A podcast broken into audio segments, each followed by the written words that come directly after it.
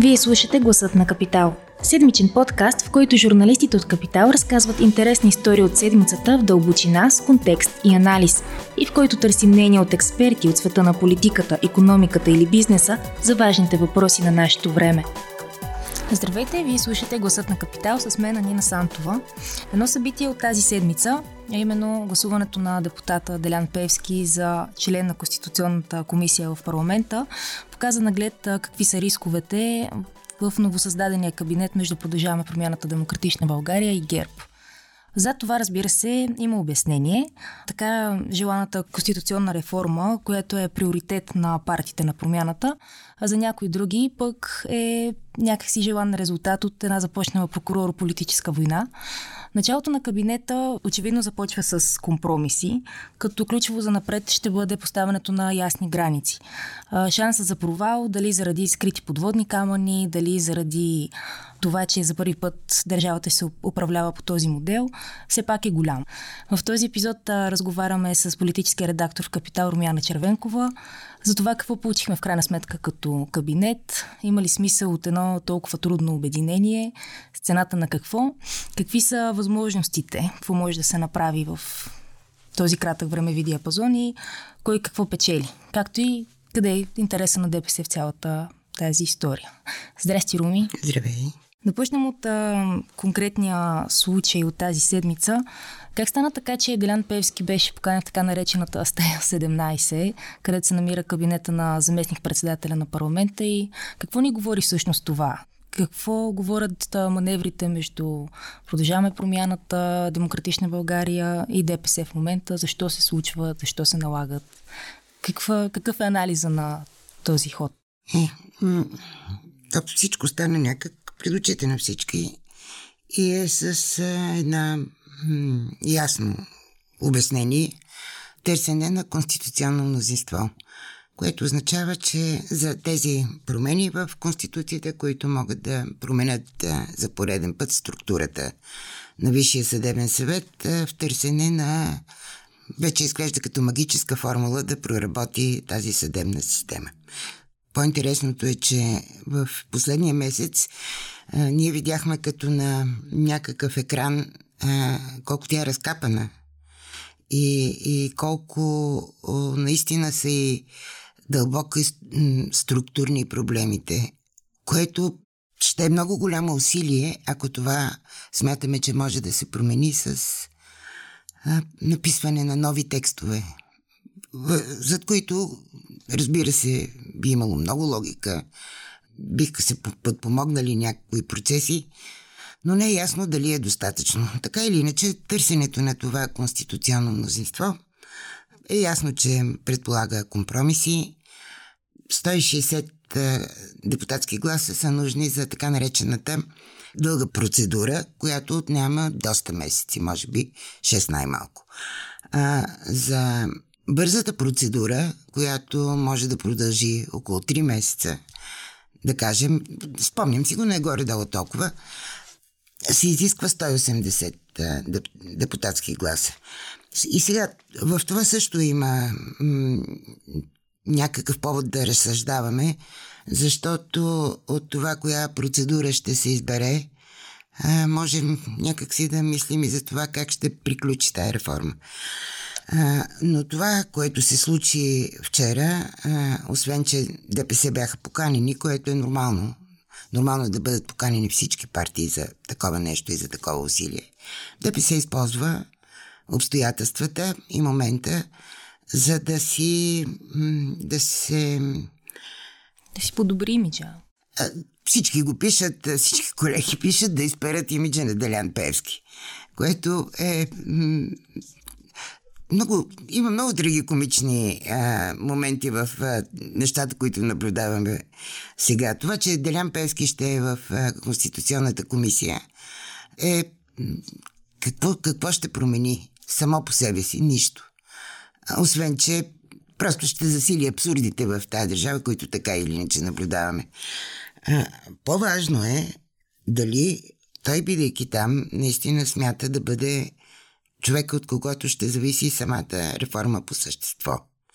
И какво имам предвид? Това, че аз мисля, че ДПС те са го и казвали, че ще биха гласували всякаква реформа, която им подадат. Може би включително и ГЕРБ. Тя обаче не свършва до тук. Истинската реформа е, когато започнат да се избират хората за тези места. Тогава вече нещата ще направят разлика, защото не буквите, не изреченията, написани в Конституцията, правят системата. Системата я правят хората. А това, което виждаме в сегашния ВСС, което гледахме през последните години, което видяхме и продължаваме да гледаме през действията на, на главния прокурор Иван Гежи, и на предишните. Това означава, че системата я правят хората. На тях и до сега не им пречиха законите, ако искаха да свършат нещо. Тоест, най-важният въпрос е какви хора, по какъв начин, с каква процедура, с какъв авторитет ще отидат там. Промяната на състава на ВСС от 11 члена трябва да се промени парламентарната точно квота. И от тук натам вече можем да, да използваме така аналитичните си способности, да си представяме може ли нещо наистина да се промени в този състав на парламента какъвто е сега, защото това, което се случи вчера, вие това ме попитахте какво се случи. Случи се едно показване на едно мнозинство, което е много реално, което е много естествено. ГЕРБ, ДПС, Възраждане с а, нали, в ролята на предишната атака с златни пръсти, които може да не пуска, може да пуска, има такъв народ. Това е мнозинството, което а, ще гласува всичко, което му харесва на него и което вероятно ще саботира всичко, което не му харесва. И затова от сега не може да се даде много ясен проб. Да. А, така, отговор какво би се случило. Да, плаващите мнозинства, така наречените, бяха точно едно нещо, от което дълго време се опитахме ами, да... аз не бих а, ги нарекла... Това мнозинство не бих го нарекла плаващо. Според мен си е доста стабилно, доста оформено. БСП не участваше в... А, до този момент не участва в цирковете, които се разиграват. Mm-hmm. Между първата, втората и а, четвъртата, а и третата, разбира се, с, с всички тия борби пред а, парламентарната трибуна. Стои настрани за сега, което може би носи някакви а, позитиви, но Наистина, аз, е, такава е ситуацията, че каквото и да говорим ние с теб в момента, след два часа може да се е случило нещо различно. Да, пак казвам, че записваме епизода в четвъртък, два и половина, защото е много динамична ситуацията. Аз това го казвам, тъй като ставаме с усещането, както и Полина Пълнова пише в текста си тази тема на броя, че имаме едно така официално мнозинство. Това, което ще следва евроатлантическите приоритетите и наречени. Нали. А, от друга страна обаче изглежда, че ще има едно неофициално, което ще прави всичко възможно определени интереси да се запазят. Тоест нищо не се е променило от това, което си познавам. Аз това, което бих казала, че на мен ми е странно, защо изведнъж целият политически разговор и всичко отиде в тази конституционна реформа и всичко ста, останало стана нейн заложник. Точно Защото така. правителството, а, което беше излъчено, така като цяло е един добър вариант. Приоритетите му, защото то няма програма, няма как и да има. Приоритетите му са а, най-важните приоритети за страната в момента. Да, Но, какви са те накратко? Ами, значи еврозоната, Шенген, бюджета, промяна на службите, защото там идват големите проблеми също. Конституцията, разбира се, но то, това не е приоритет на правителството, то е на мнозинството зад него.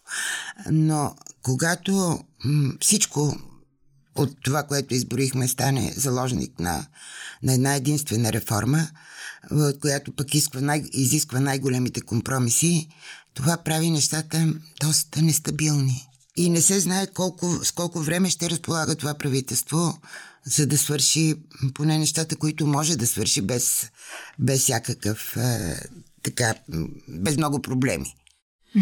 А, именно това е, че да, един от приоритетите, които са поставени, да кажем, е влизането в а, еврозоната. То обаче реално доколко зависи от това, че има правителство. Ами да, зависи от бюджета, зависи от удържането на параметрите, на дефицита. Парламента също.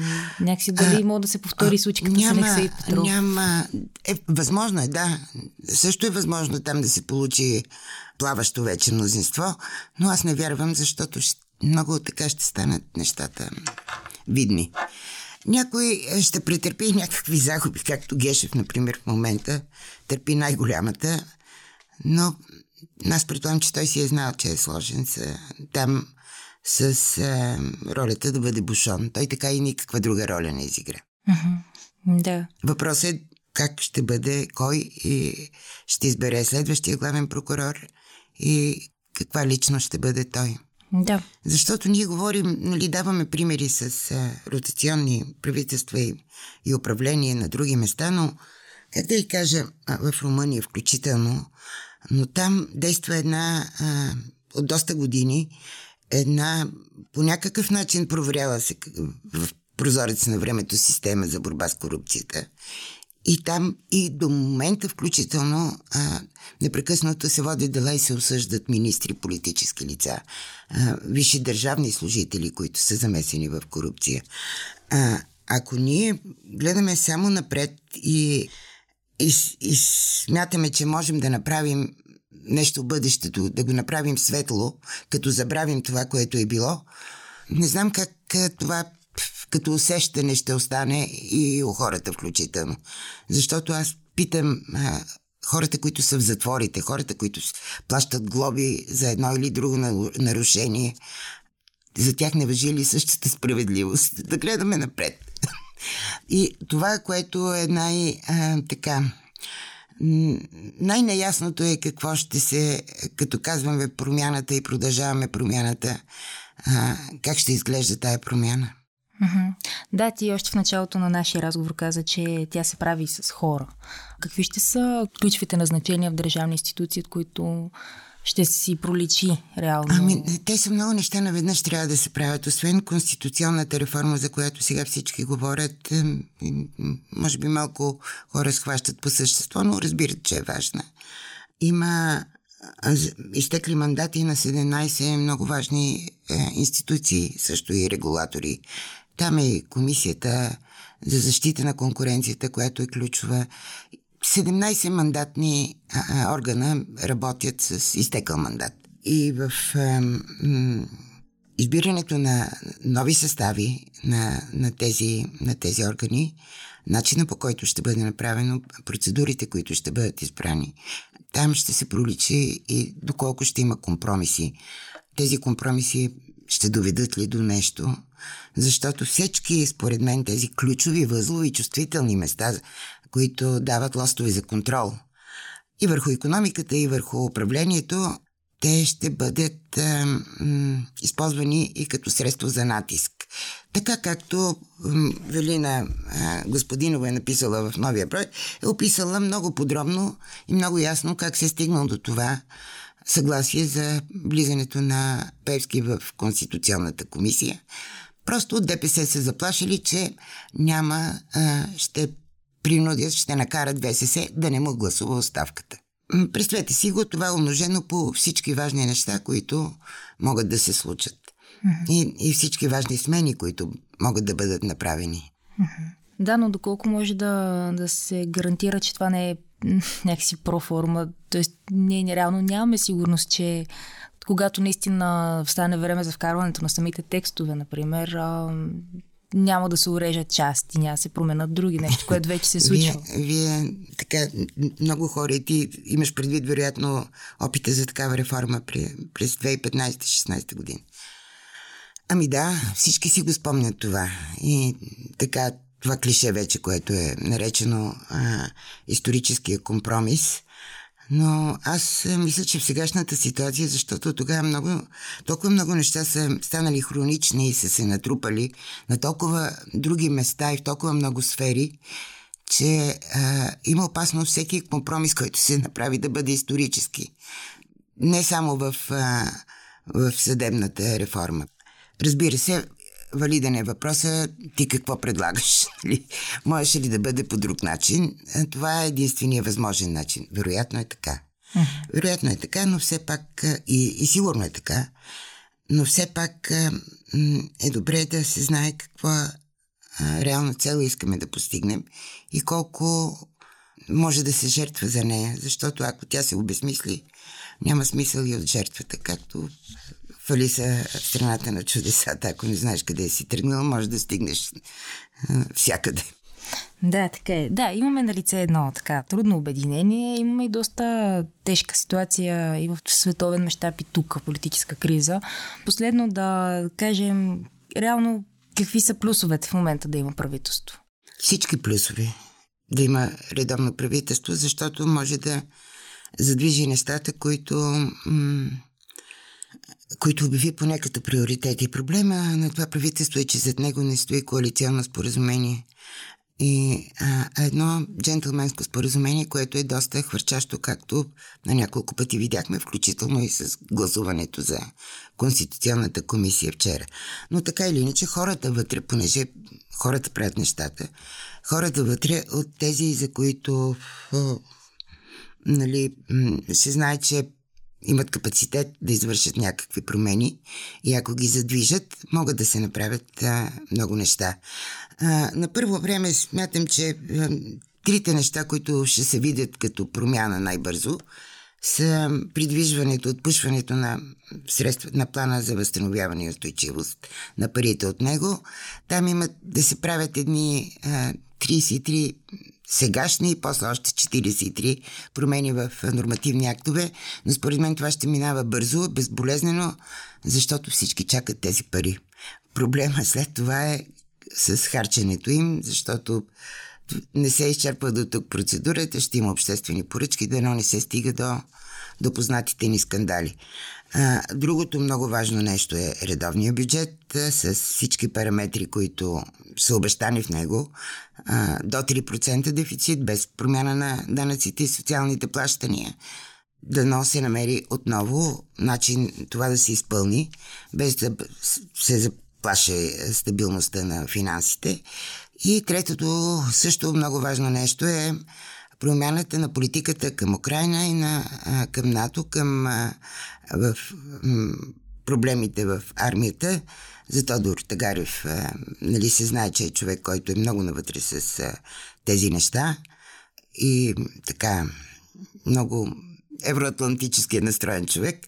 Така че оттам се очаква много скоро някакви неща да станат много, много ясни. Според мен това са трите първи неща, в които ще се усети а, бърза промяна. Да, много благодаря за обобщението и за приятния разговор ми. Ако този епизод ви е харесал и искате да слушате новите епизоди веднага, щом излязат, абонирайте се за гласът на Капитал в Apple Podcasts, Google Podcasts или Spotify. Обратна връзка можете да ни изпращате на podcasts.capital.bg или в познатите ви профили на Капитал в Facebook и Twitter. Музиката, която чувате в този подкаст е написана от композитора Петра Дондаков специално за Капитал – а епизодът монтира Тихомир Колев.